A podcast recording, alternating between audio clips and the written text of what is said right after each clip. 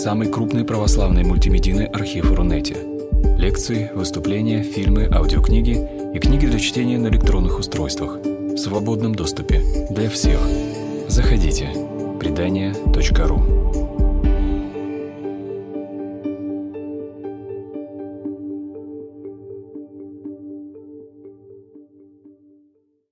Евгений Борисович Кноры. Я кандидат педагогических наук, ведущий дискуссионного клуба «Диалогус» и в бытность э, в конце 80-х, 90-х годах до 2000-го участник различных семинаров, которые проходили в Москве э, и организовывались группой диалога культуры под руководством философа, культуролога Владимира Соломоновича Библера. Наверное, имеет смысл рассказать, сказать несколько слов о тех мыслителях, философов 80-х, 90-х годов, которые во многом определяли э, культурную интеллектуальную атмосферу позднего Советского Союза и начала уже российского государства. Э, тем более, что это непосредственно связано с тем, чтобы мы могли увидеть, кому в какой-то степени передали явно или неявно эстафету мысли поиска духовного такие философы, мыслители конца XIX – начала XX века в России, как в первую очередь тот же Бахтин, о котором мы говорим и будем говорить сегодня, и э, также Вячеслав Иванов, Флоренский, Федотов, Семен Людвигович Франк, ну, я не сказал название самой нашей встречи, нашей лекции.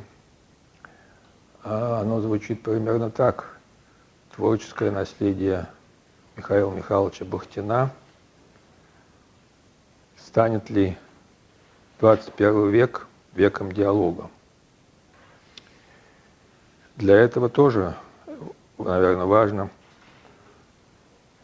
ну, иметь какие-то представления о том, что делалось в нашей жизни интеллектуальной в Советском Союзе, в России а, в те годы, ну и, так сказать, перекинуть мостик уже потом, может быть, в наше время непосредственно.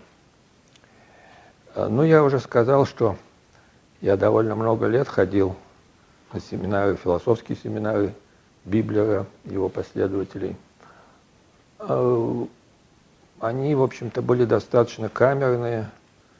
Там ученики Библера Анатолий Валерьянович Ахутин, философ, Ирина Ефимовна Берлин, психолог по первому образованию, ну, доктор исторических наук Баткин, ныне покойный Рабинович, доктор философских наук, Наташа Малахова, Роман Романович Кондратьев, педагог, Вот, сначала мы собирались э, по месту работы в Институте общих проблем психологии и педагогики на Маховой, а в 90-е годы уже в РГГУ.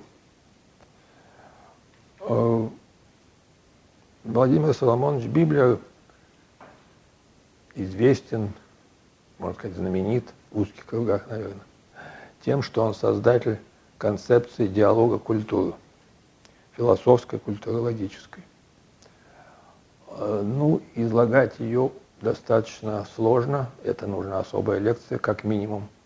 Но если попытаться в двух словах определить пунктиром, то э, здесь Владимир Соломонович, и тут его связь с Бахтиным очень существенная, идет с одной стороны как философ, как продолжатель идей мыслей Гегеля и Маркса, как, может быть, не странно сейчас звучит. Э, а с другой он опирается как бы второй ногой своей на наследие, на идеи Бахтина. Но, конечно, по-своему понятые и, так сказать, преобразованные. И в этом своем движении он уходит от гегелевского идеи развития духа от э, первых каких-то начальных этапов, и потом синтез, в смысле тезис, антитезис, синтез, все мы знаем это такой триаду развития, развитие, снятие и восхождение духа к своему пределу. Так вот, это триада, это снятие низших, как бы предварительных этапов, этапом последующих, в конце концов, по пониманию Владимира Соломоновича, закончилось тем, что этот дух снимает самого, самого себя, критикует у Марса, особенно критика самого, собственного метода, собственного движения. То есть в действительности Марс, если мы будем говорить о нем не как о том, что выступало в Советском Союзе, особенно сказать, ну и достаточно рано, как некая завершенная истина, религиозная чуть ли не истина, которая э, является основой идеологии марксистско-ленинской, а как живое э, мышление философское, методологическое, политэкономическое, он фактически был, вот это такой Маркс, настоящий, скажем так, основой, как во многом, частью на него опирался как Владимир Соломонович Библер, так и те, кого еще кратко скажу, другие мыслители, Щедровицкий Георгий Петрович, Мамардашвили, Мираб. А, вот. Так вот, а, Библер, опираясь на Гегеля и Бахтина, а, значит, как бы считает, что нововременное мышление, познавательное мышление, мышление научное, нау, философия как наука учения. Мы же философия старалась стать подобно науке, начиная с Декарта, чтобы стать точной как бы наукой.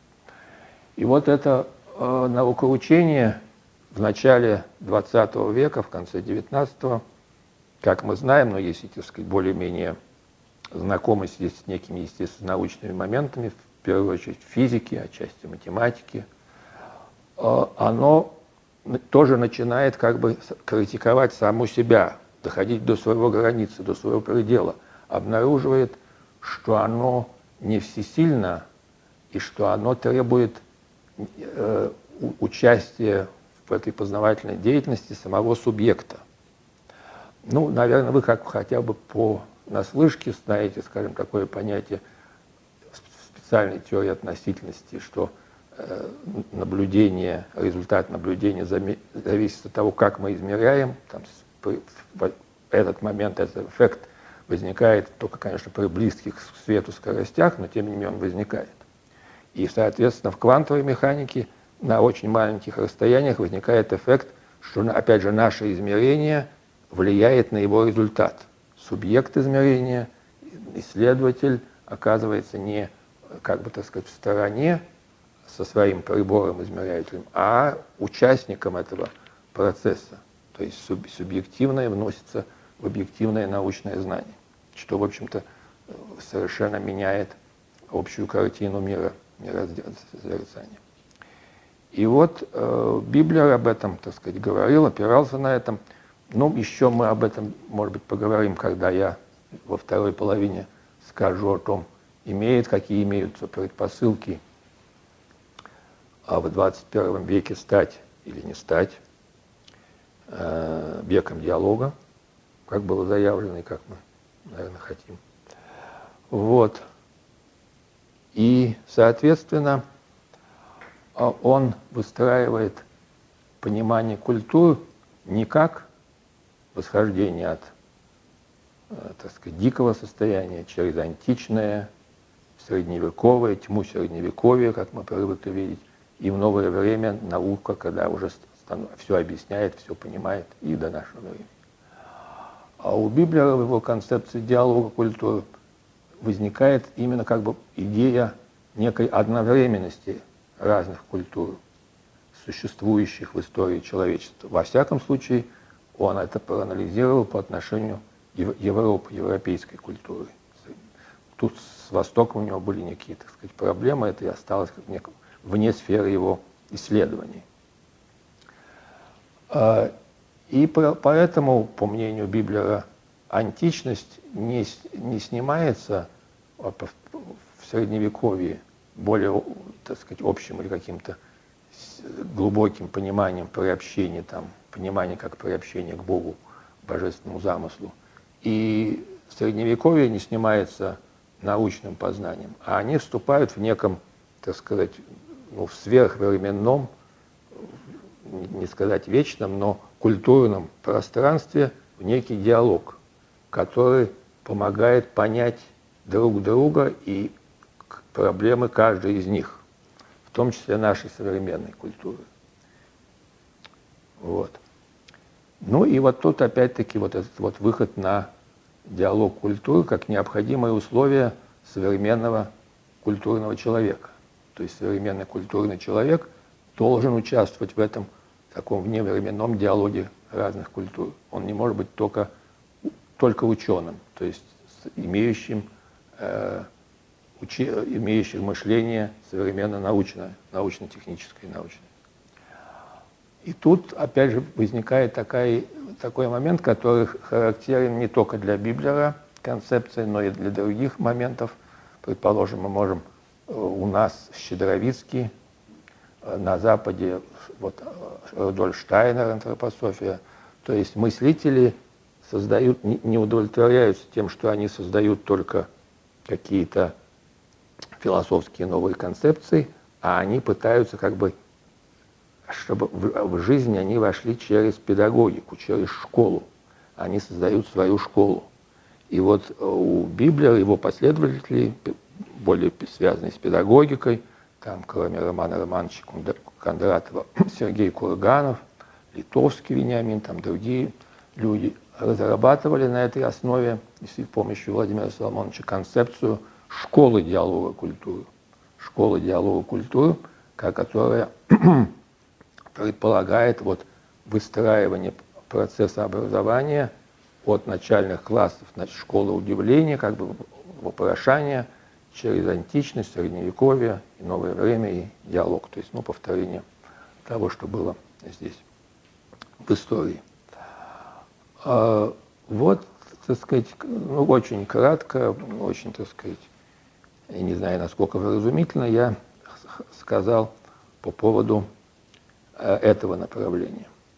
Другое направление, конкурирующее, можно сказать, с ним, как я как-то, когда пришел на э, чтение Щедровицкого, ну, уже после его смерти проходит каждый год его чтение Георгия Петровича, я там выступал немножко с большим сообщением, представился как представитель конкурирующей фирмы. Вот. И эта конкурирующая фирма, если уже взять Щедровицкого, была, а, ну, в общем-то, более, имела большее количество последователей. А, она, что ли, наверное, ближе к нерву эпохи, который а, был в то время, да и сейчас. Семинары его тоже проходили открытые в Институте очень проблем педагогики и психологии домашние семинары были. И там, вообще-то говоря, основная идея так называемой мысли деятельности. Он, если у Библера была идея диалога культуры, то там идея мысли деятельности. Мысли деятельности, то есть то, что фактически все создаваемое человеком, результат мысли деятельности его. И вот нужно, анализируя эту мыследеятельность, мы можем понять суть дела. Но это тоже очень интересная вещь, но надо сказать, что там я был на расстоянии, на дистанции, в отличие от многих моих знакомых, которые впадали, углублялись в это. Правда, потом выходили и почему-то становились часто последователями антропософии Рудольфа Штайнера. Вот, то есть, как бы, чего-то там не хватало в этой методологии в теории деятельности, чего они находили у Рудольфа Штайнера. Вот. Ну, еще можно сказать такую, просто как пример темпераментно Георгия Петровича, который был, ну, они оба были очень темпераментные люди в действительности.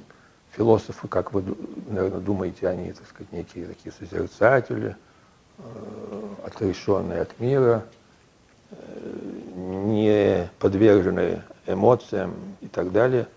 Ну, например, я за всех не скажу, там Спиноза, может, и был такой, или Кант. А, но вот с теми, кого я видел или близко знаю по, по наслышке, как Щедровицкого, они, конечно, были люди очень темпераментные, очень даже, так сказать, гневные в, каком-то, в каких-то моментах. Как-то, э, ну, к, к сожалению или к счастью, не что скажешь, не было такой, как бы, их встречи, поединка вот этой конкурирующей фирмы. Там рассказывал Роман Романович Кондратов, что однажды они как бы ну, не сошлись, а встретились так, в одном месте в один час. Но и они так это вот, как сказал, не очень, может быть, почтительно, они ходили как два таких кота боевых, которые как бы поглядывали друг на друга, но не, не, понимая, что они так вот схода не опровергнут друг друга. Вот. Ну, из, да, так вот, Щедровицкий еще известен тем, ну, известен и как бы его наследие, что в, в последние годы своей деятельности он, кроме этих семинаров, кроме теории мыследеятельности, создал так называемую организационно-деятельностную игру ОДИ. И она, как говорил один мой знакомый, близкий, ныне покойный, к сожалению, Толя Пинский, это создание сильнее создателя. Это такая мощная машина, которая, ну, как бы, э, ну, вот все мы имеем какую-то, э, ну, свою жизнь и какую-то свою деятельность, работу. И если мы к этой работе относимся достаточно серьезно, то мы предполагаем, ну, не просто зарабатываем деньги сегодня здесь, завтра там и так далее, а то мы предполагаем, что, значит, ну, почему мы этим занимаемся? Почему мы там психологи, там, инженеры, художники, не знаю, кто еще, театроведы. Вот. И мы так вот предполагаем, что вот так вот дело обстоит. И вообще жизнь наша вот так складывается. А вот в, этих, в этом АДИ, в, этих, в этой игре организационной деятельностной, человек, ну, как деятель, там, это не психологическая игра. В психологии там, конечно, много чего есть близкого. А это игра именно мыследеятельностная, связанная с деятельностью человека. И там человек начинает, попадает в такую ситуацию с помощью там игротехников и так далее, ну, все эти вещи, которые я не очень знаю, но они там существовали и действовали, он должен дать себе отчет, а почему я делаю эту деятельность, какие мои основания моей деятельности, сознаю ли я их. И обнаруживается, что чаще всего, ну, часто, часто человек не сознает, что он оказывается как бы в неком таком самообманном состоянии, что он, ну что ли, так сказать, где-то в пределе даже стоит на пустоте, что нужно что-то домыслить. Пока что вот это непонятно, почему он делает так и как это объяснимо. Э, ну и тут немножко я сделаю назад момент, когда вот эти были семинары общие, открытые в, о проблемах педагогики институте, это было в советское время. Естественно, в советское время, ну, вы люди молодые, те, кто постарше, знает, что так сказать, никакие активности социальные, э, интеллектуальные, такая в общественном плане не могла проходить незамеченной и не бесконтрольной. В пределе э, у так сказать, соответствующих органов конкретно КГБ. И, естественно, на эти семинары, которые много лет шли, ну, открыто, вполне публично, был послан один сотрудник Комитета государственной безопасности, который должен был следить за этим, что там происходит, и, ну, как сказать, делать выводы, противоречит ли он наших социальных идея или же нет, или не, не, опасность не представляет. И он со всей, э, так сказать, серьезностью отнесся к этому делу, ходил, вникал, вникал, вникал, вникал. Ну и в конце концов сошел с ума. Потому что вникнул, слишком казалось серьезная вещь. Так вот, я почему еще вспомнил, так эти ади, они тоже были небезопасные вещи. Тоже были случаи, что люди буквально сходили с ума. Потому что ведь когда человек сходит с ума, это ну так в буквальном смысле что значит? Что он со своего ума сходит. С чего-то, вот он, у него есть ум, когда он не сошел, а тут он сошел с этого. А там, когда человек начинает э, как бы с самого... Я не скинул эту штучку, ничего не вот, э, когда он начинает осмыслять, его подвергают сомнению его самоопределение, то он частично сходит со своего ума, ну, в пределе, чтобы быть, э, так сказать, на новом уме остановиться. Но вот этот промежуток, он опасен. Но еще опять, если таких с Щедровицким связано много таких комических и трагикомических историй, одно еще как бы чтобы тоже, может быть, дать атмосферу и его мироощущение, отношение к духовной жизни очень серьезное и очень резкое Георгия Петровича. Э, повторяю, в отличие от Библера и Мамардашвили, тоже, который, нам еще скажу два слова, он, его движение было достаточно многочисленное. И сейчас его последователи есть, проходят э, семинары, там, ну, я далек от этого, но знаю, что это все достаточно, так сказать, движется, продолжается, так или иначе, так ли правильно или неправильно. А вот правильно или неправильно, вот это пример еще про его жизни. Когда его движение, значит, разрослось вширь, ну, естественно, ему интересно было посмотреть, он пришел на какую-то встречу, семинар, где его последователи, его последователи выступали – и после этой семинара он встал, пришел на трибуну и говорит, знаете, будь моя воля, я бы вас всех обжег бензином и сжег. Вот так вот. Ну и третий представитель того идея, и, и, идейно философского направления, это Мираб Константинович Мамардашвили, которым я, к сожалению, наименее был э, знаком, то есть вообще не бывал на его лекциях, к сожалению. Вот. Он наиболее степени соответствует такой ауре обычного философа, он читал лекции, наиболее интересная его труд, работа, он больше не читал, а именно говорил замечательную, так сказать, мысль, мысль деятельность в этом смысле. Это лекции о Прусте под названием «Психологическая топология пути». Вот, кстати, сейчас я хожу на семинары, как бы восполняю недосдачу того времени, которое ведет Елена Тарвит. ОПО, мы читаем как раз книжку, вот эту лекцию по Прусте и разбираем, анализируем ну и для меня интересно, как это соотносится с э, идеями диалога, Бахтина и так далее, и Библера. А, ну, сейчас пора уже, так сказать, несколько затянувшуюся эту а, часть переходить к самому Бахтину, я думаю. Вы вообще, кто-то читал работы Бахтина? Читали, да? Какие? О Достоевском, да, а, последнюю его издание или поэтика Достоевского или творчество Достоевского тоже, поэтика, да.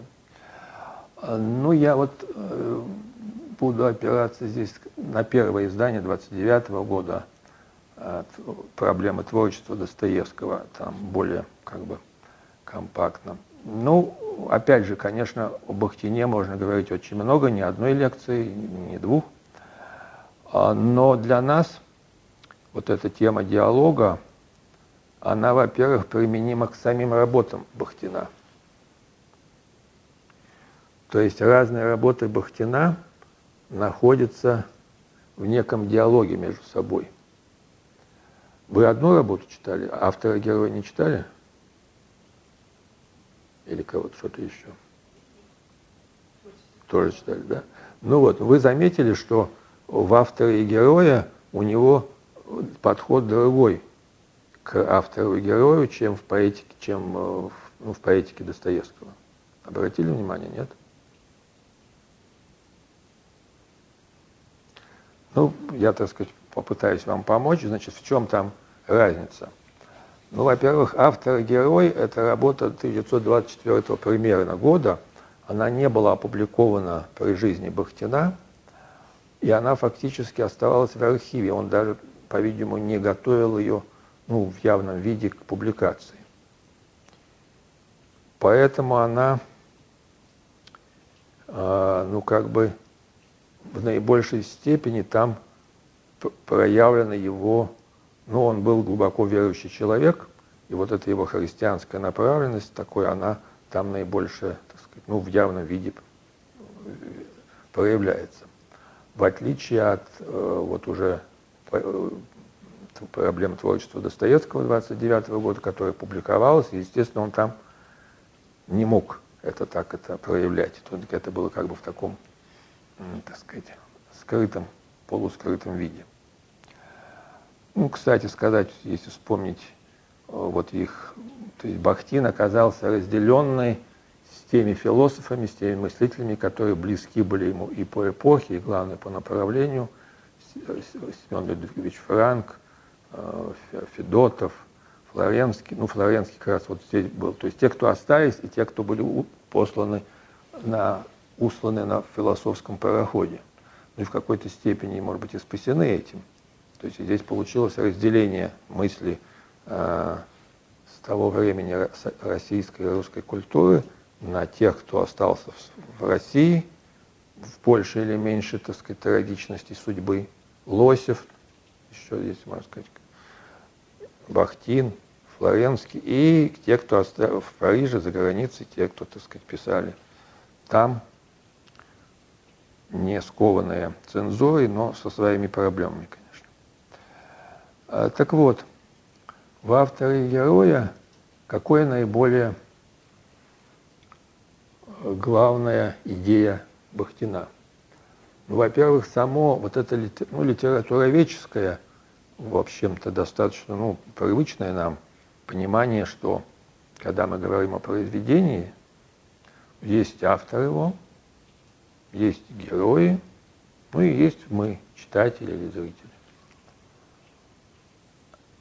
И вот он пляшет от, как бы от, этих, от этой печки. Но тут интересная вещь еще в том, что вот это вот разделение, оно, вообще-то говоря, свойственно не только литературе. А если мы взглянем в жизни, то оказывается, что мы тоже выступаем в одной из этих ролей – в разные времена. То как авторы, то как герои, собственно, а иногда как зрители, смотря телевизор, читая газеты, сидя дома. И фактически, это уже небольшое мое, так сказать, добавление, и фактически, ну, может, вы меня поправите, я как-то не нашел других ролей, ну, капит, капит, главных, фундаментальных, в которые мы можем как бы оказаться. Может быть, вы возразите, но вот скажите, когда, если придумать. А? Наблюдатель. Наблюдатель, он и есть зритель, читатель. А. Наблюдатель, зритель, да. То есть можешь, ты наблюдаешь, потом вдруг оказывается около какого-то э, какое-то, так сказать, событие, и вдруг ты вмешиваешь, ты даже не вмешиваешь, а тебя вмешивают, там тащат там куда-нибудь, что-то что такое происходит, ты оказываешься героем вдруг. Вот. Ну и, естественно, ты можешь, ну, здесь не, не естественно, иногда ты становишься автором автором своей жизни, ну, даже вот не беря, что он что-то пишет автор, а то, что он сознательно начинает как-то действовать, не просто как герой, творить свою жизнь. Вот, это такой момент. И, кстати сказать, этот момент существенен, если мы дойдем до того, как идеи Бахтина воплощ... живут уже потом в нашей жизни, сейчас и последние годы. Так вот, в авторе героя, что я говорил, там идея э, положения основной, одно из основных положений водички не дайте мне. А, Бахтина в том, что только автор со своей позицией, как бы, как пишет, вне находимости, то есть, ну, он же герой внутри произведения, а автор где-то, так сказать, непонятно. Ну, то есть это такая ситуация. Нельзя сказать, что он сидит и пишет там, это, так сказать, как-то не, не важно. А именно вне, вот он где-то так витает. То есть у него позиция, в общем-то, схожая с позицией Творца, который создает вот из какого-то такого, из какой-то точки, и он видит всю целостность мира, всю целостность героя, как его внешнее, и очень пиш, Бахтин много пишет об эстетическом, о пространственном э, завершенности образа героя, когда так сказать, герой говорит, и человек, вот тоже здесь двойственность постоянно у него такая переключается. То есть человек в жизни, ну, грубо говоря, и, и не тоже, не видит свою спину. Даже если он себя видит в зеркало, пишет Бахтин, это не то же самое, что так сказать, он видит другого человека. Это, совсем, это особый, особый так сказать, взгляд, особая такая э, эта ситуация вообще даже в литературе, да и в жизни мы понятие зеркало, двойника, отражение. Почему есть, знаете, такое, э, так сказать, э, ну, суеверие, не суеверие, разбитое зеркало, это, так сказать, к несчастью, да, то есть свой образ разбивается. Поэтому это все как-то иное. Ну, конечно, тут можно запятую ему поставить, на мой взгляд, что уже там в 24 году было достаточно развито кино – и он как-то это не учел, что вообще-то говоря, с помощью техники человек может увидеть себя и со спины, и не, не в зеркале, а как-то сказать, достаточно образно. Вот, то есть тут такой момент есть. Но кроме чисто вот такого вот кинематографического, зеркального, пространственного взгляда другого, есть взгляд уже смысловой и временной. То есть то, что мы смотрим на человека, и мы не только его облик образ внешний э, закругляем, даем, но и образ, так сказать, душевный, образ его как личности. Ну, если мы тем более знаем его в какой-то степени. И вот тут вот тоже необходим другой. Но это другой вот в авторе и герое. Это обязательно автор. То есть автор по отношению герой сам себя целостно завершить ни внешне, ни внутренне не может, говорится здесь.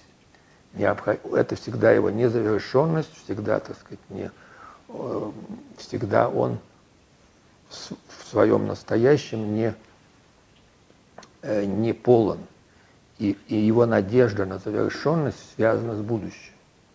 Как пишет Бахтин, это некая, так сказать, даже безумная надежда – потому что ни, ничем не обоснованное, что он вот сейчас я еще не, не то, а вот пройдет время, и я буду то. Вот я, ну, вообще-то говоря, мы же так и, живем, если подумать. Мы, наше, так сказать, наличное бытие, наша боличная жизнь, это недостаточно, еще не то. Вот мы. Ну, конечно, бывают всякие переходы, тут нельзя абсолютизировать, но тем не менее.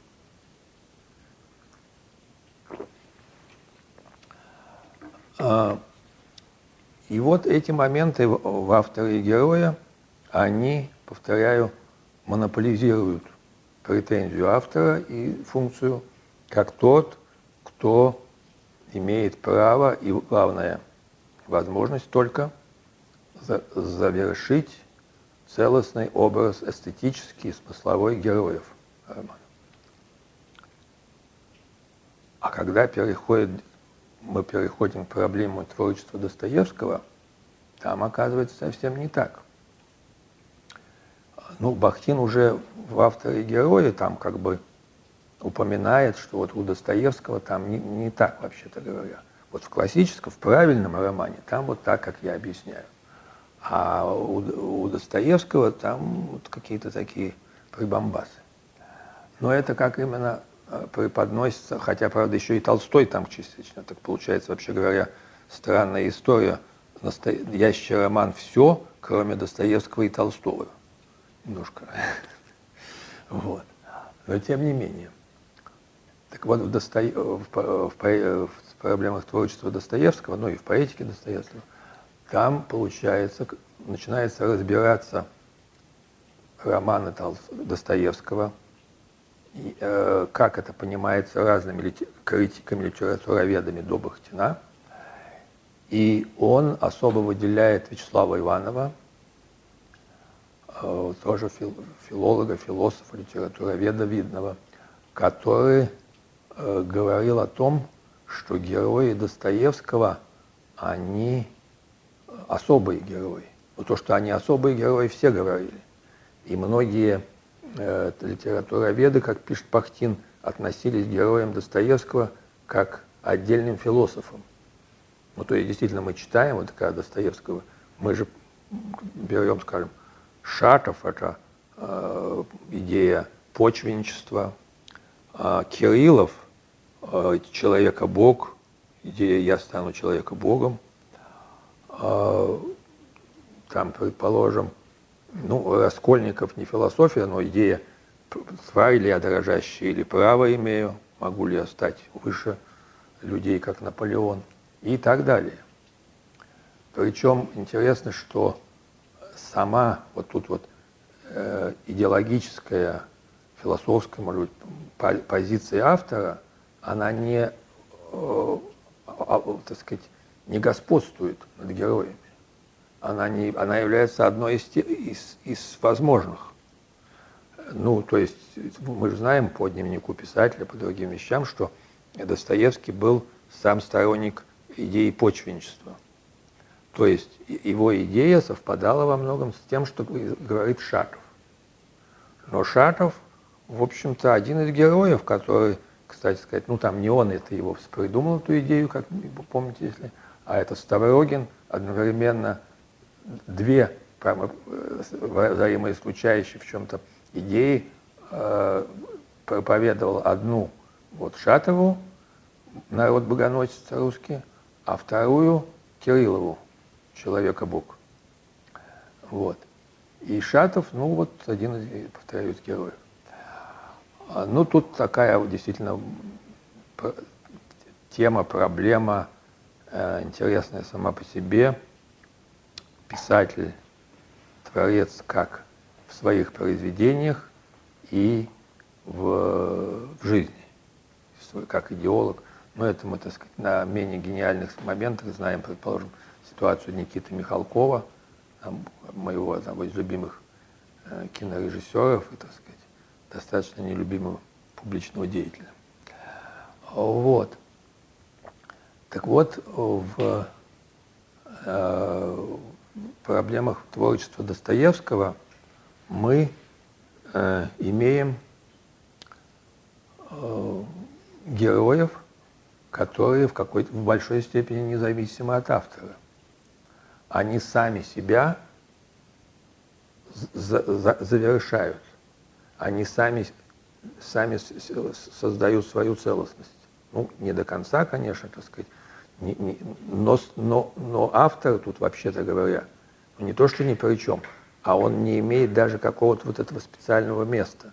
То есть, конечно, это в художественном образом организуется, это, так сказать, роль автора велика, но не в том, чтобы заканчивать их образ э, ни, ни пространственный и не тем более смысловой.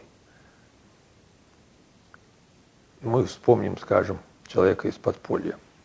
Чем он характерен по самой, ну как, как герой?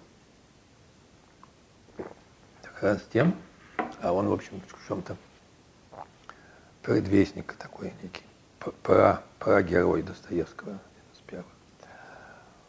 Он всячески противится чужому слову о себе. Он всячески старается сказать все о себе самому. Помните, да? То есть что он трус, что он такой, что он даже не лентяй, что ну как бы в самом случае все, все, всякое самое ироничное, самое насмешливое, самое издевательское о себе говорит только он сам, чтобы только ни в коем случае вот не создалась впечатление, ситуация о Ди, когда оказывается, что его самоопределение ставится под сомнение. Он сам самоопределяется. Он это мучительно, ему страдательно, он понимает, что это, но сам. Вот. И в той или иной степени это свойственно каждому ну, главному герою Достоевского. И вот Вячеслав Иванов как раз говорит, что герои Достоевского находятся, как бы все главные герои Достоевского в какой-то степени находятся в ситуации этического солипсизма.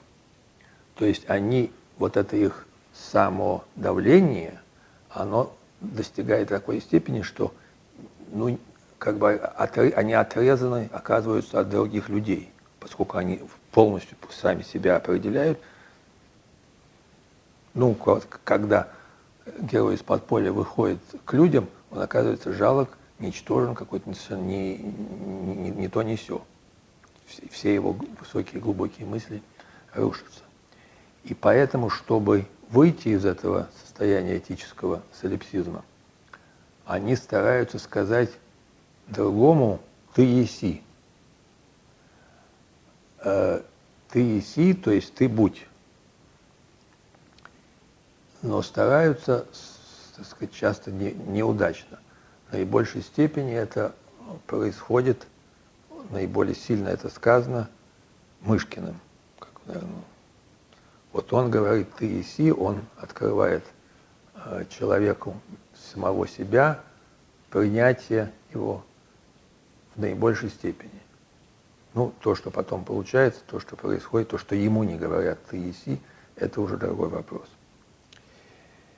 Э, ну и тут, может быть, имеет смысл так сделать некий такой прыжок в э, настоящее, сказать по поводу идей Бахтина, насколько они живут в, насто...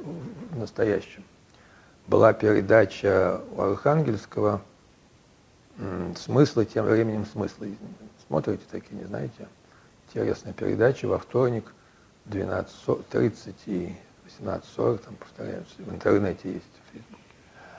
Э, была передача как раз Архангельский, там в своей программе решил, значит, вот подумать, э, вспомнить вот этих мыслителей советской эпохи поздней, о которых, ну, частично я говорил, правда, пока что ни один из них там не попал. Был Зиновьев, такой логик и литератор, э, был, значит, еще там, ну, Солженицын, конечно, еще кто-то. Вот. Но так тем не... И да, и был Бахтин, был Бахтин. Э, и вот, э, ну, передача любопытная была, и там говорилось о том, что Бахтин в 70-е, 80-е годы стал власть, на какое-то время властителем дум в Советском Союзе, да и вообще в мире, когда вот издали вот ту книжку, которую вы читали в 75-м, по-моему, году.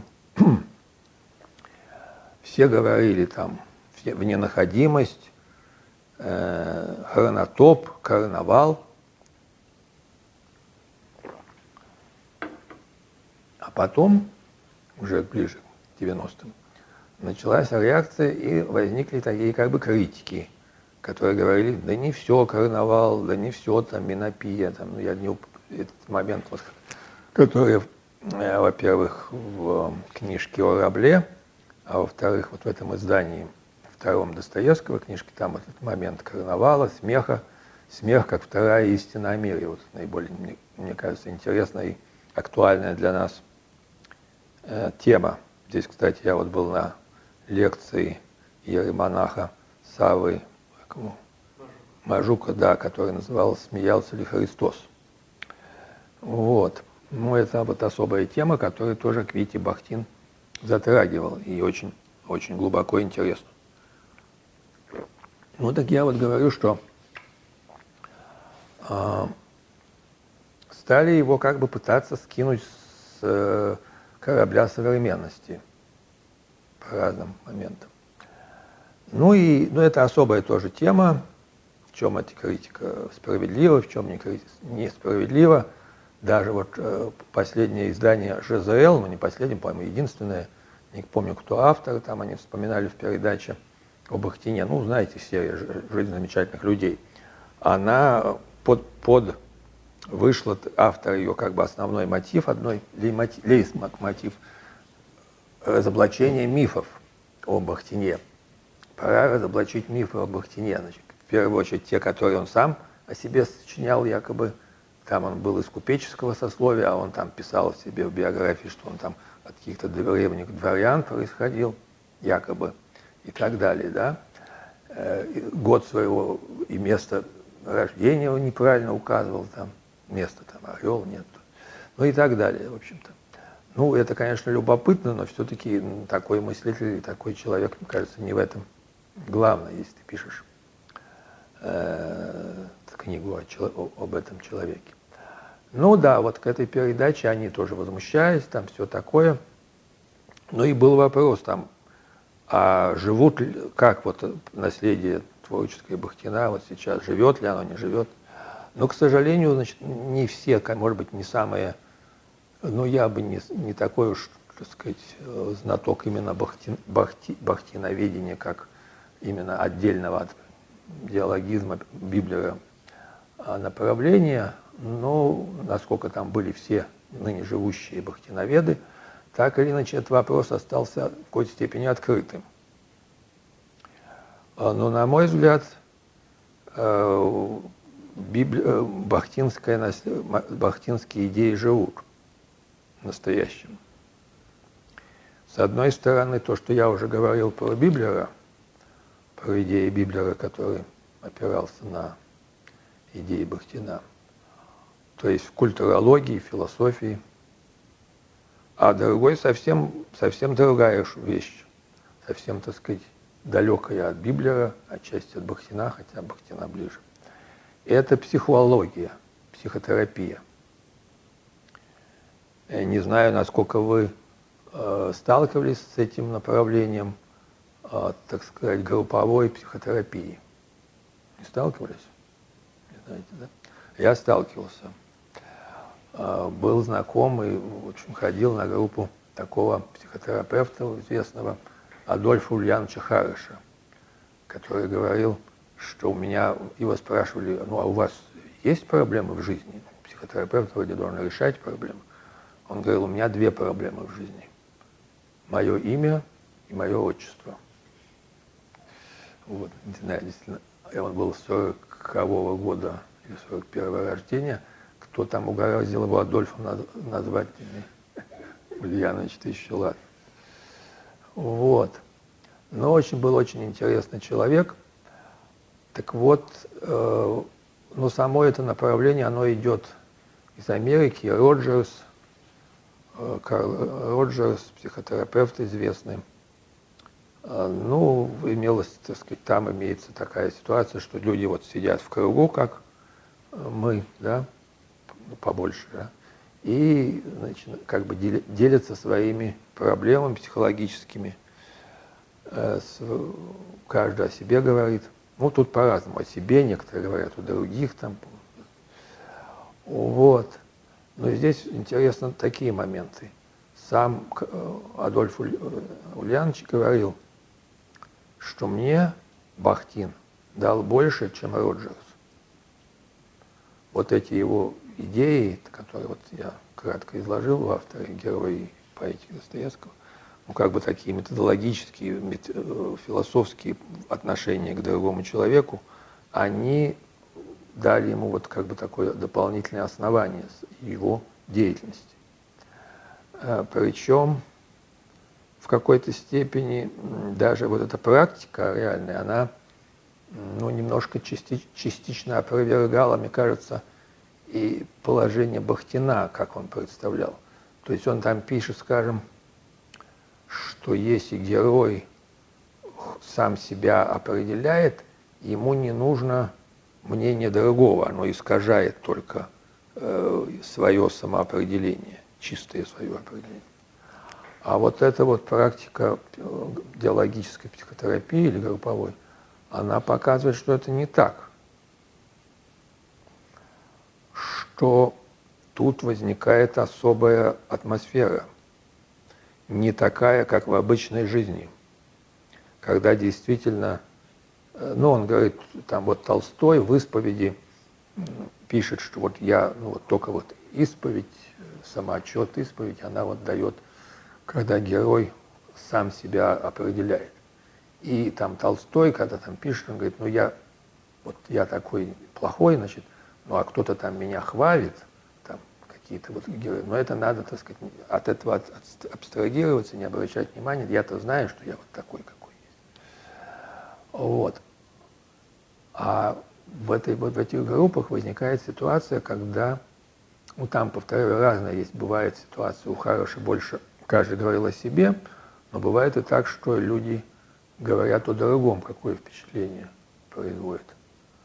Предположим, такой для смеха, э, я был... Э, ну, нет, нет, не в третьем. Ну, как говорят о другом. Друг о друге говорят. А? Друг о друге говорят. Да, да, да. Предположим, ну, я там э, не у Хараша, а был еще такой, есть такой Леонид Кроль, психотерапевт, тоже групповая психотерапия. Но там это называется обратная связь. С обратной связью или, так сказать, косвенной обратной связью. Вот с прямой обратной связью я был на группе, ну, всего там несколько на начальном, так сказать, этапе, то есть меня как бы не, не могли особенно, так сказать, понять. А, но один из участников сказал, вот, Женя, у меня такое впечатление, что если его проглотит какая-нибудь большая рыба или кит, как этого самого, пророку Иону, то он там и в животе все равно будет, так сказать, ходить, существовать, там, так сказать, жить тихо, спокойно. Как бы ничего. Вот, наверное, что-то в этом есть, не знаю. Вот, то есть вот так, такое вот, ну, и такие вот вещи, ну, я просто, они же заставляют задуматься о чем-то. То, что ты сам не видишь, то, что ты, так сказать, даже в своем самоотчете, в каком-то глубоком не понимаешь. Вот. Еще очень существенный момент, который уже от Ухарыша был, может быть, один из самых существенных. Какой, знач, какое это имеет значение вот для, в плане диалога тоже. Что там главное было часто не слова, или не только слова, а молчание. То есть, ну какое молчание – когда человек, участник, значит, участник группы, как бы называется, раскрылся, то есть сказал о чем-то своем очень заветном, очень глубоком, которое он, так сказать, не говорит обычно. И вот тут как бы вот у меня такая небольшая самоотчет исповедь, да? И замолк, и умолк. И вот тут наступает молчание, минута. Не так, как мы пытаемся сразу там начать комментировать, там свое высказывать, а молчание повисает. И оно длится 5 минут, 10 минут, а полчаса и надо длиться, 40 минут. Вот, кажется странным, не люди пришли, деньги заплатили даже, и молчат.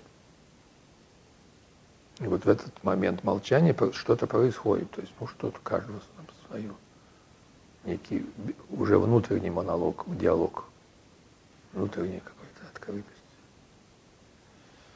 Вот. Так что идеи Бахтина, может быть, не всегда побеждают, но живут.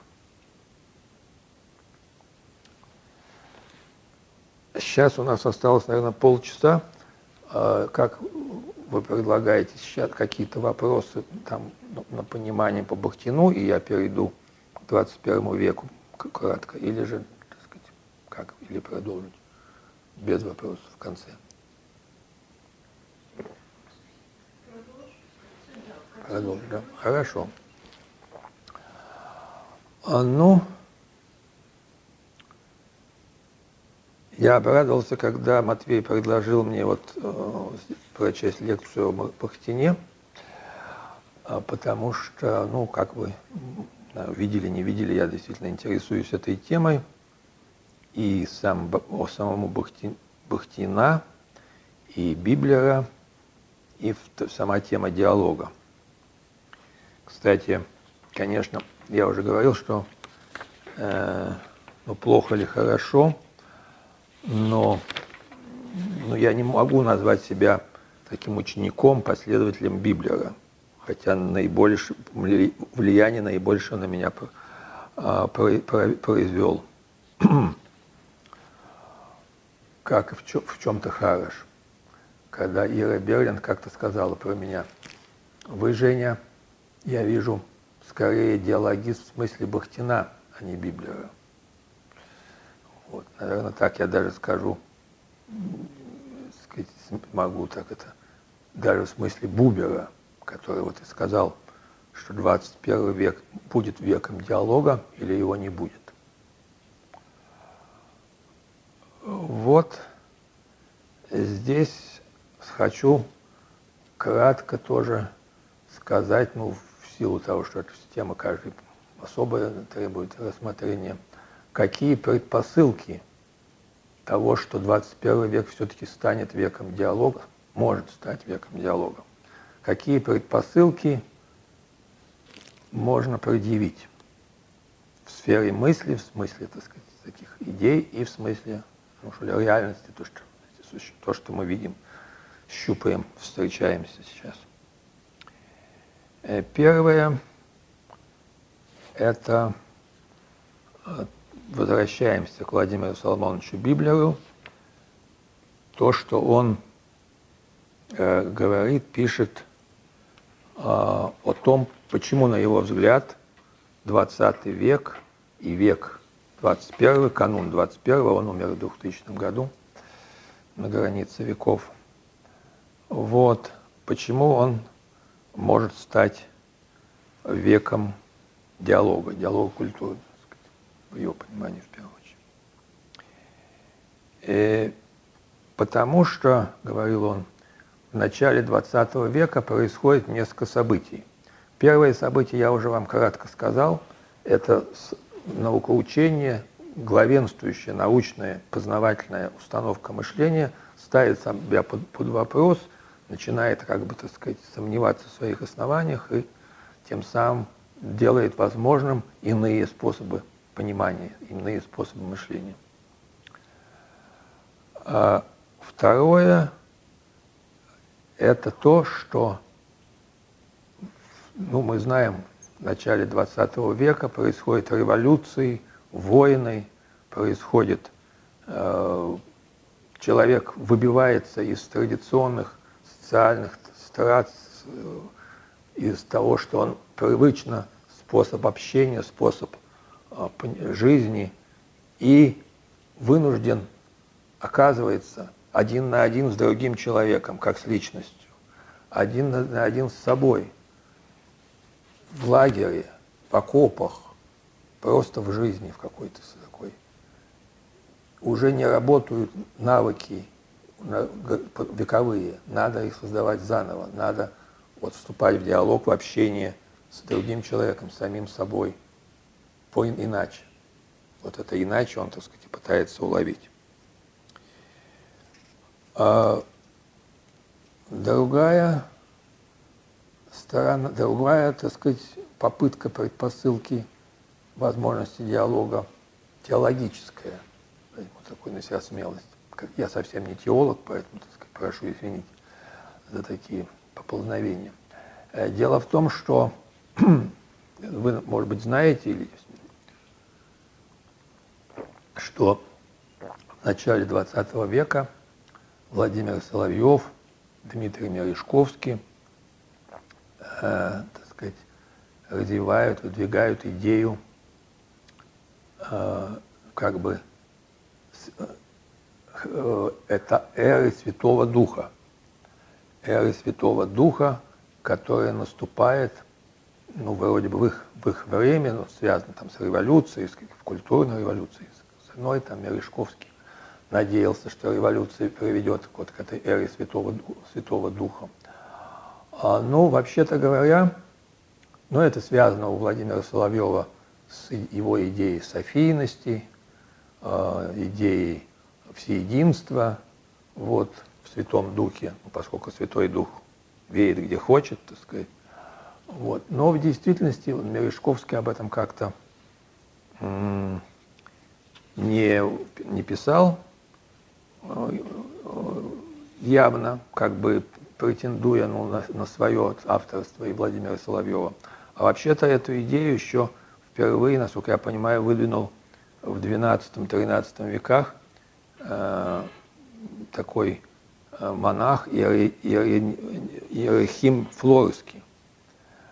Э, эта идея о том, что ну, известная христианская догма о Троице, Боге, которым Бог Отец, Бог Сын Иисус и Святой Дух находятся в Троице в общении, в божественном общении, э, ну, как бы, так сказать, это так, такая идея, она, как бы, так сказать, на вершине человеческого духа понимания.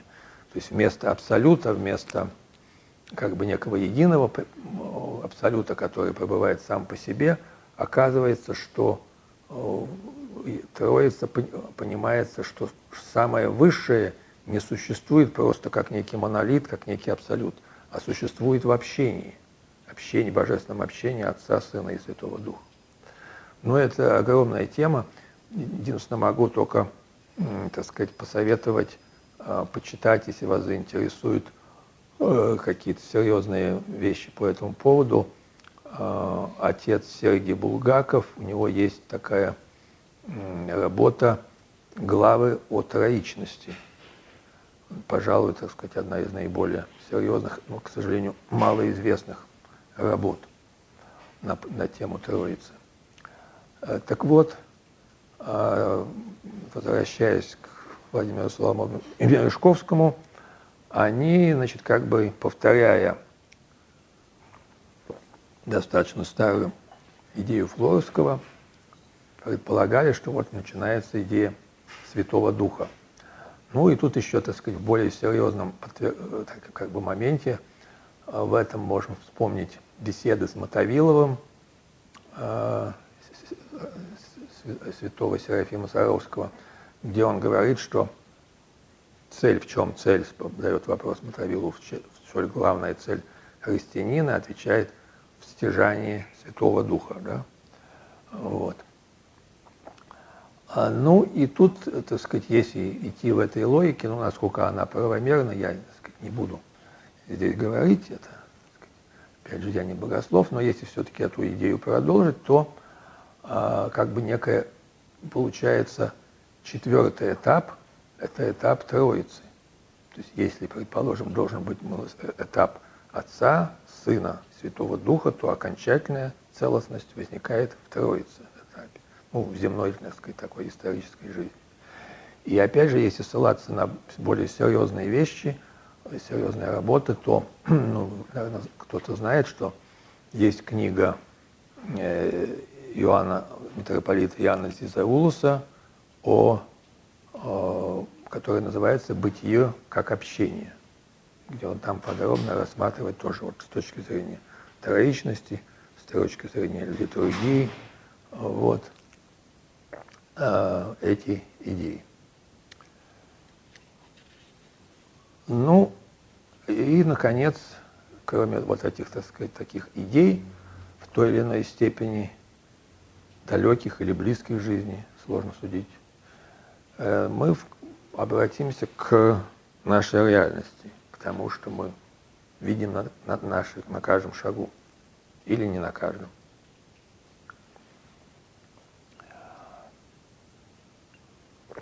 А на каждом шагу мы видим что такие термины, как толерантность, плюрализм, тот же диалог стали, как сказать, везде, читаешь газеты, телевидение, что везде, так сказать, пестрит.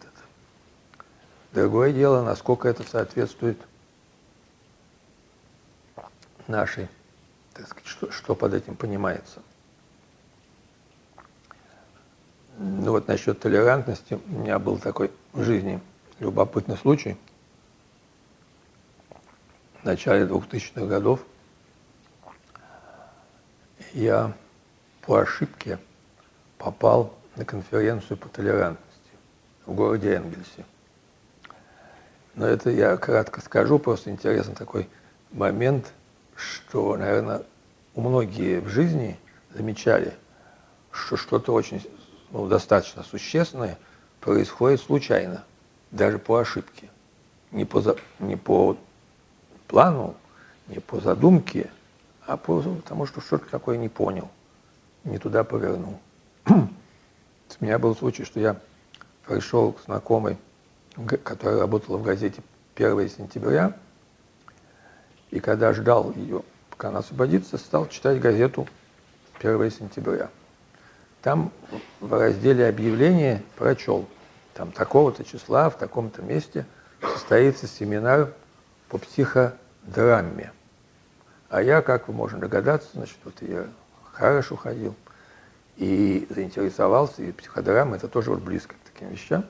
Ну, я, и вход без, свободный. Ну, он бесплатно, значит. Я пошел туда, в такой, подождался этого места, пошел. Прихожу, сажусь, там народу там примерно как, как сейчас у нас. Вот.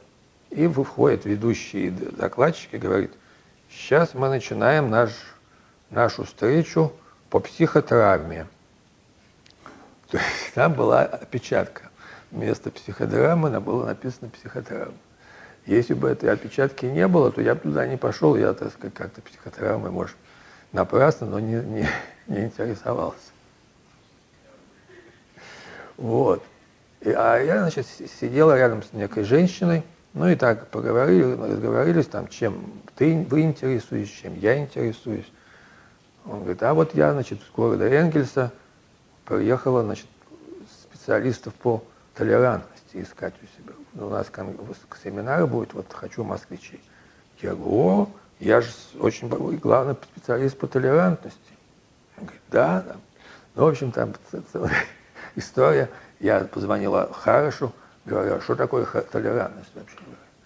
Вот, он мне рассказал такое очень интересное определение, которое я потом забыл. Поездил, поехал на этот Энгельс, там у меня родственники, вот, которых я никогда раньше не ел, на казенный счет, сделал доклад. Все сказали, ну вот сейчас мы наконец поняли, что такое толерантность, что такое диалог, а до сих пор не понимали. Вот. Ну и, в общем-то, я там говорил, как, какой я просто пример приводил толерантности, противопоставляя диалогу. Я говорю, ну вот я у себя дома сажусь в лифт со своими знаком... соседями там, с этажа выше, ниже. Ну, молчать как-то не, неудобно, когда молчание такое в замкнутом пространстве. Я говорю, погода сейчас хорошая. Они радуются, говорят, да, в прошлом году погода была хуже.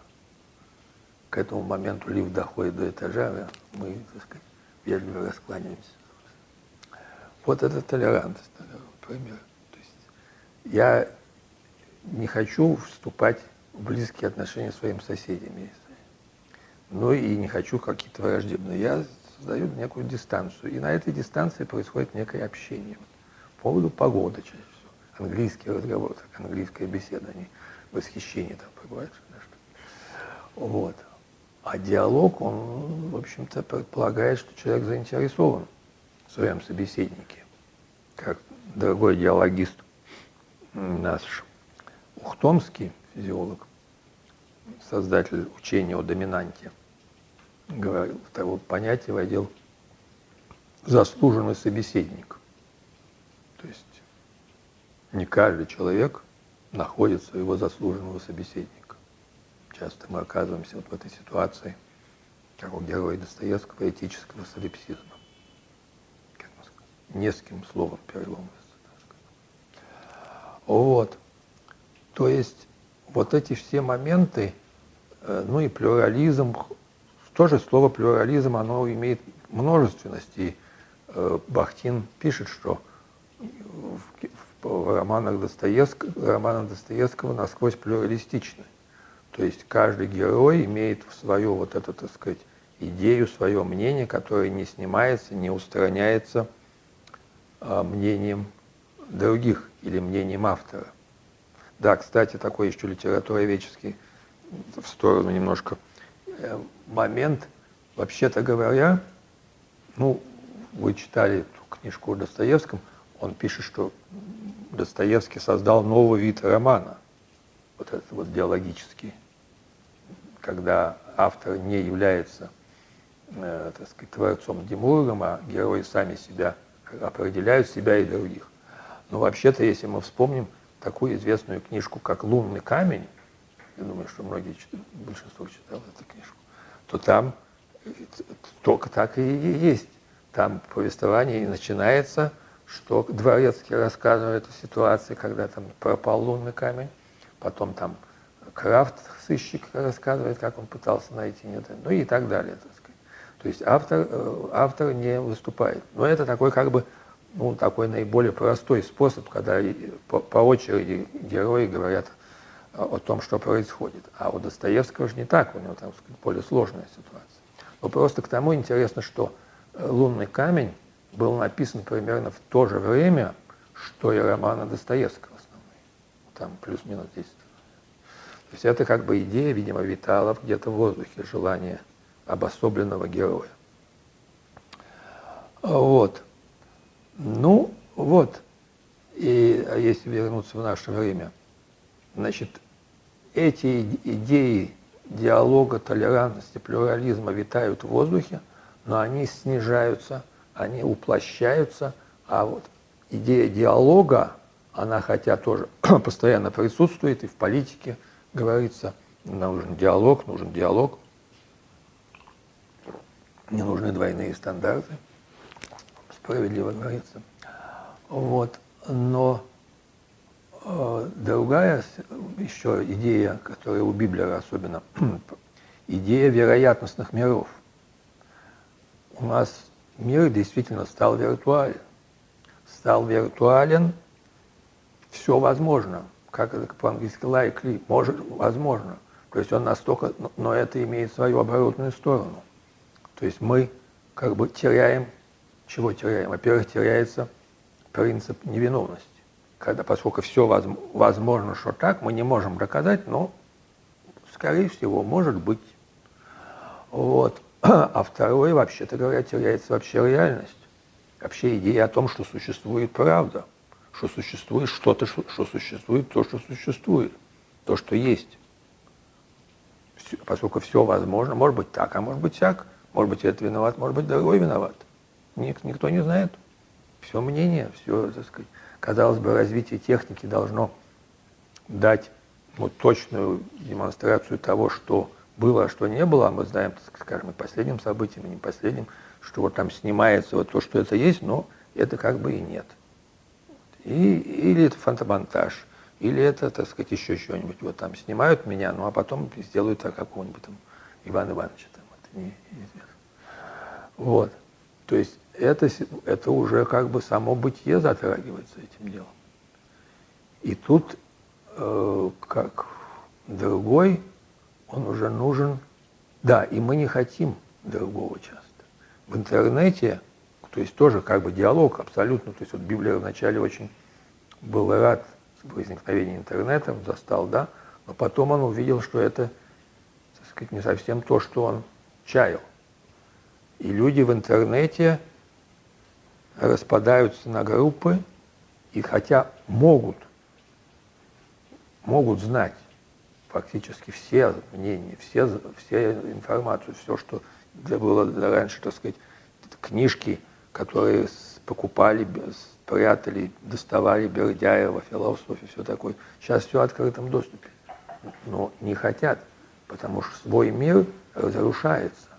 Они, мы создаем свои мирки и боимся, что, что что-то такое со стороны их разрушит. И поэтому, с одной стороны, не хотим слышать, если же хотим, начинаем ругаться, начинаем, так сказать, э, обзываться – в интернете, там, да, ну то мы что, что мы хорошо знаем. То есть возникает вот такая ситуация, которая как бы на грани, действительно.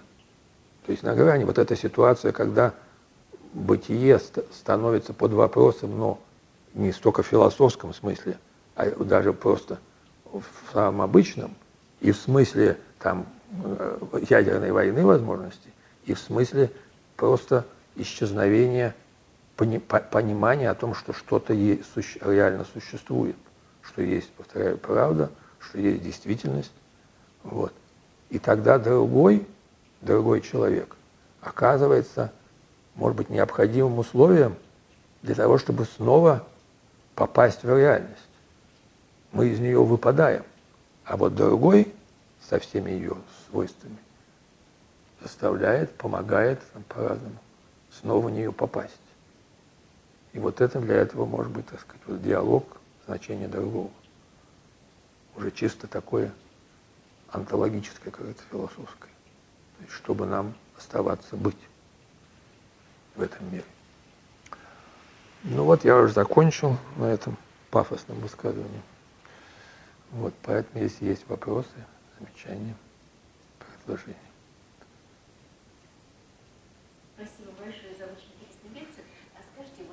диалог культур все-таки есть определенная какая-то трактовка этого понимания, или оно все-таки вариативно? Потому что, да, даже сегодня в разговоре это звучало как диалог культур на уровне существования, допустим, культуры в э, едином временном как бы, пространстве. Да?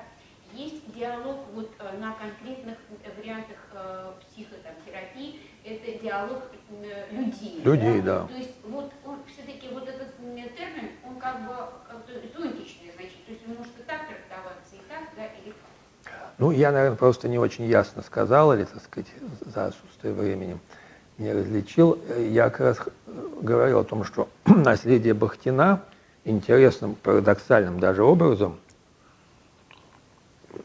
разделилось на очень ну, разных областях. одной стороны, это вот философия, культурология, диалог культуры, в трактовке Библера, культуры, которые существовали в разное время в нашем, в, нашем, в нашем сознании, в нашем мышлении, в нашей культуре в конечном итоге, которая, по его мнению, межкультурна, а, оказывается одновременной. Одновременная, ну, как бы ну, как мы все в мышлении воспринимаем, одновременный в, смысл, в смыслах. То есть то что, она, то, что античность была там 2000 лет назад, это не означает, что она не, не, не современна. И мы действительно можем обнаружить, и, кстати сказать, там, э, в школе диалога культуры обнаруживается, что ребенок на первых этапах своего развития, ну не на в школьных, там, скажем, начальных школах, вдруг у него возникает идея слова, идея числа такая, какая она была в античности. Там я не специалист, это там круглое, квадратное слово. Вот, э, написано вот Ирина Ефимовна Берланд, у нее есть книжка «Загадка числа, загадка слова». В нашем Э, всегда в школе вот эти все как бы неправильные понимания числа, вообще слова и так далее, считались, ну, так сказать, отбрасываются, естественно. Говорится вот то, что как же, когда число это, это, слово это, это.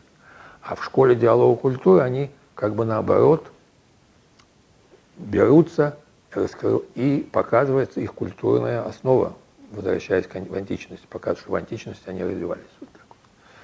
Вот, это один момент. Ну, поня, поня, понятно, здесь этот момент я сказал. А в плане межличностного диалога, меж, э, то, что вот у Хараша, в частности, так сказать, было, ну, это, конечно, а, это люди, которые собираются в одном месте, в одно время, но в какой-то степени здесь они тоже, вот интересный момент, как, как культуры как бы выходят из своих Э, топусов своих времен в некую, так сказать, все, вечную такую ситуацию смысла, пространства смысла топуса, так и люди, мы, приходя, приходя на группу Рамхараша, они выходят из ситуации своей жизни, социальной обусловленности, из своих ролей, как он говорил. Мы, мы можем здесь, говорил Хараш, выйти из своих социальных ролей, которые нам навязаны, так сказать, в случае обстоятельств, так сказать, мы уже с ними снились и слиплись. Как бы, а как в театре, только наоборот, не одевая бороду, а снимая бороду и усы накладные, начинать быть как бы вот вне их. И мы действительно там, ну там был такой забавный случай, самый первый, когда мне рассказали вот этой группе Харыши, там одна уже не, женщина левицкая, она говорит, что когда я пришла на группу Хараша, ну, там была одна тоже такая в возрасте женщина, я думал, вот я с ней, наверное, буду вместе дружить, вместе, так сказать, общаться, ну, по одного по возрасту, там культура такая похожа. А потом, когда стала, пошла группа, оказалось, что я как-то с ней не очень там дружила. А с кем я была больше всего дружила? А была там 18-летняя девушка, еще какая-то, как бы сейчас сказали, малой социальной ответственности. Вот. И вот с ней я почему-то была наиболее близка, общалась и чувствовала некое родство душ. Вот. То есть это совсем иной, топос, ну, топос, иной, то есть пространство-время возникает. Другое дело, когда оттуда выходишь, ну, там, так сказать, в какой-то там, там же считается же все-таки психотерапевтическая группа. Это не что-то такое религиозное или что-то. Вот, то есть считается, что вот ты вошел туда, ты вышел из социальных ролей, из своих шаблонов, и ты можешь изменить свою жизнь. Значит, ну и так это воспринимается. Но в принципе, вот, на мой взгляд, это в какой-то степени иной способ жизни. Вот иной способ, более искренний. И, предположим, там еще такая, такой момент, считается, что, вообще-то говоря, не очень, э, так сказать, не очень стоит, достаточно рискованно переходить на эти группы с семьей, там, муж с, с женой. Много могут узнать. Потому что, потому что ча часто, так сказать, не буду говорить, да, э, часто ну и даже, не, вообще-то говоря, это, конечно, не только муж с женой, дружбы, какие-то товарищества часто основаны на какой-то недоговоренности, если не на лжи, которая не говорится, которая остается только за кадром. Какой-то, или необходимостью какой-то, вот, ну, не, не денежной, а просто там, ну, там, грубо говоря, у него алко... зависимость такая, которая помог... он, жена помогает преодолеть, а если бы это не было, то что, что бы он бы, может, и не стал. Вот. И поэтому, а здесь это все открывается. Вдруг, значит, оказывается, что люди начинают говорить то, что они, чем они живут. Но я был, правда, на одной на группе, где вот муж с женой были, причем это особая э, пара, муж э, инвалид. Я не помню точно, что у него там было, но инвалид серьезно. И вот, как ни странно, вот она выжила. Ну, то есть не было никаких, наоборот. Вот. То есть если настоящее, то настоящее. Я ответил. Да, да. Еще, пожалуйста. Все? Белла у вас нету?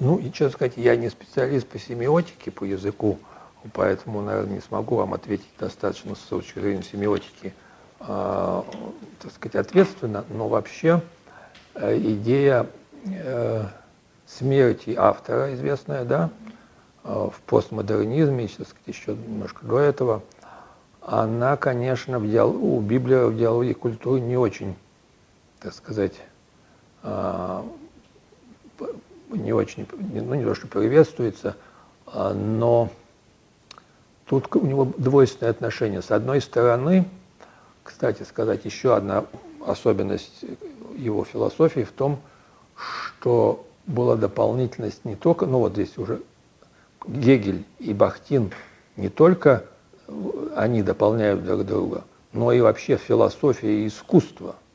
То есть подход искусства, в первую очередь искусство начала 20 века, Береуты там и так далее, вот эти, они тоже очень важны.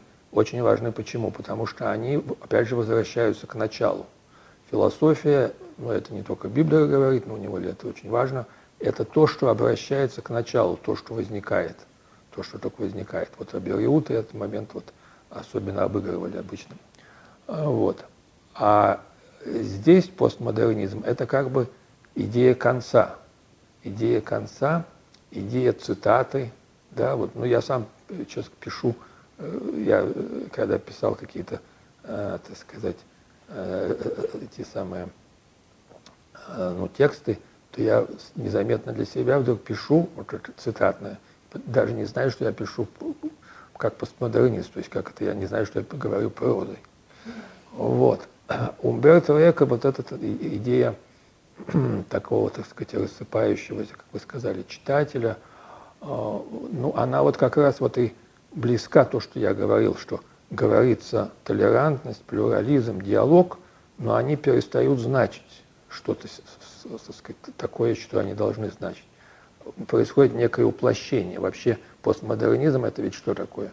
Это утверждение о том, что э, глубина несущественна глубина не важна. Все на поверхности. Все, что существенно, оно остается на поверхности. Для Библия глубина все-таки существенна. И для померанца еще один, так сказать, мыслитель вот этого эпохи, одного года 18 с Библиером, он, ну, он, не только он один говорил о том, что вот наш век необходимо, не достает глубины. Не достает глубины. А, Поэтому здесь, я думаю, что это в неком смысле, ну, не то что противоположно, но не как бы не было подхвачено Владимиром Соломоновичем идеи Умберто Эко. Э, на мой, ну, я, так сказать, не очень близок и, так сказать, большой любитель Умберто Эко. Мне кажется, что тут э, несколько, ну, вот это вот некая такая игровая, поверхностная э, размышлений, то есть построение вот таких вот этих романов, ну вот, имя Роза и так далее, где э, ну, ну нету, нету какой-то подосновы. Нету подосновы. А раз нету подосновы, то действительно начинается рассыпание. Рассыпание же, оно же почему? Потому что нету вот этого молчания, о котором я говорил. То есть молчание, оно, ну, оно собирает внутренне. А здесь нечего собирать. А когда не, нету места сборки – а если нет места сборки, то происходит, соответственно, разборка. Разборки. Я слышал э, вот, современной психотерапии, которая базируется на постмодернистской философии, да. нарративная практика, например, так называемая. Там есть эта идея именно в практике вот, психотерапевтической отказа от метафоры глубины. Да. То есть вот что нет как бы чего-то, что в глубине, потому как бы более важно. Есть просто равно ну, ну, Матвей, тут это еще ведь э, даже более, так сказать, серьезно, это в какой-то степени гештальтерапия. Это можно и так, так ее интерпретировать, если противопоставлять глубину как Фрейду, что, конечно, далеко не э, идентично. Ну, то есть не мы не идем глубина, что вот это мы идем к детству, в прошлое, да, до конца дотянуться, там, два года ходим, ходим лежим на кушетке, так сказать, добираемся, потом наконец добирались или нет. А вот, а этот самый Перлс говорил, что все, что важно, оно здесь и сейчас. А если нет, то значит не важно. Тут э, в какой-то степени Бахтин бы мог, наверное, подписаться, что здесь, но это э, немножко, так сказать, э, такая подмена понятия глубины временной глубиной. Э, ну, вот этим вот, так сказать, процессом самим. А э, у Бахтина и у, у Библера э, глубина, она не обязательно предполагает вот это вот возвращение там в детство, возвращение к этому.